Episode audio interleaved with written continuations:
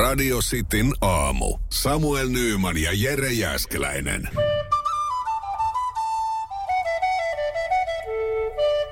Radio Cityn aamun kuuntelijoiden epäsuosittu mielipide. Juurikin näin radiosti aamun kuuntelijoiden epäsuosittuja mielipiteitä. Niitähän on tullut ja, ja tota, aloitellaan sitten tuosta Tommy viestillä epäsuosittu mielipide. Joulu on yliarvostettu juhla, varsinkin joulukinkku. Tää on nyt semmonen tämmönen, tulee, tää tulee lähes kerran päivässä. Ja siis, jos niinku mä oikeasti pitäisi alkaa uskoa ja äh, luottaa teidän sanaa, kuulostipa pahalta, niin, niin kukaan radisti kuuntelija ei vedä jouluna joulukinkkua ja ei juhli joulua. Musta tuntuu, että tää tulee niin monta kertaa vähän erilaisia sanakäänteitä. Joo, onhan tietyllä tapaa kyllä mä koen, se on myös yliarvostettu juhla jo, joillekin vaan joulu, joulu on se iso juttu ja sitä juhlitaan isosti. Ja sitten kun itellä, itellä se on vähän silleen, että no, syödään ja nautitaan nyt yksi ilta ja, ja se riittää, niin menee välillä itselläkin yli hilseen.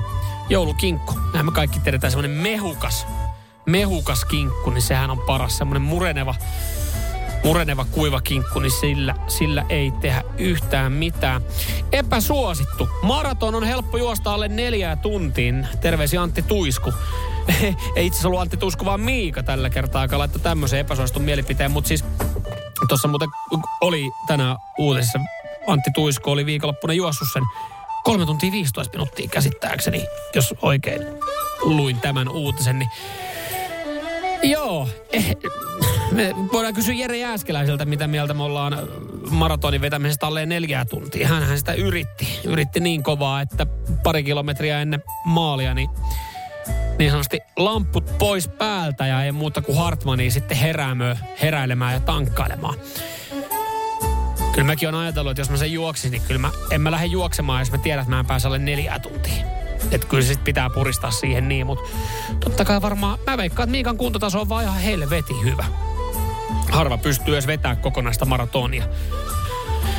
Ettei, ettei jää sitten leikki kesken. Öö, Topin epäsuosittu mielipide ja tästä mä itse asiassa sanotaan tässä vaiheessa, niin Topille lähtee showsia. Pisulaarit. Tämä ottaa pisulaarit.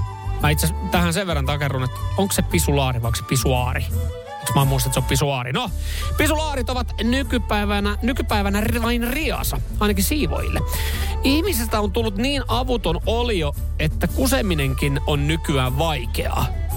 En tiedä, onko toki, Topi tehnyt siivoushommia vai onko vaan sitten ö, suurkuluttaja, tämmöinen niin kokemusasiantuntija. Mutta kyllä mä tohon niin kuin, ton ymmärrän. Siis sitä kusen määrää siinä lattialla pisuaarin ympärillä – on aika paljon. Mä, mä tajun, se on tosi vaikeeta. Mä oon itsekin alkanut liputtaa istumapissaamisen puolesta. Ihan vaan sen takia, että se on, se on kaikille helpompaa ja mukavampaa. Myös itelle. Terveisin heikohko rakko. Ei vaan, äh, vaan siis mä, mä ymmärrän tämän Topin viestin, että jos varsinkin jos on hommia, niin, niin kun sä meet, niin mä joka kerta mietin silleen, että siivoja kyllä varmaan taas kiittää tästäkin tästäkin tota WC-tilasta.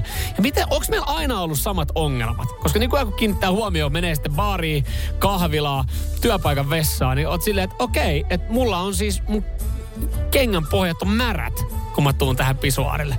Miten tää on ihmiselle niin vaikeeta? Mä ymmärrän tavallaan sen tilaa jossain julkisessa, että siinä saadaan niinku yksi pitkä ränni.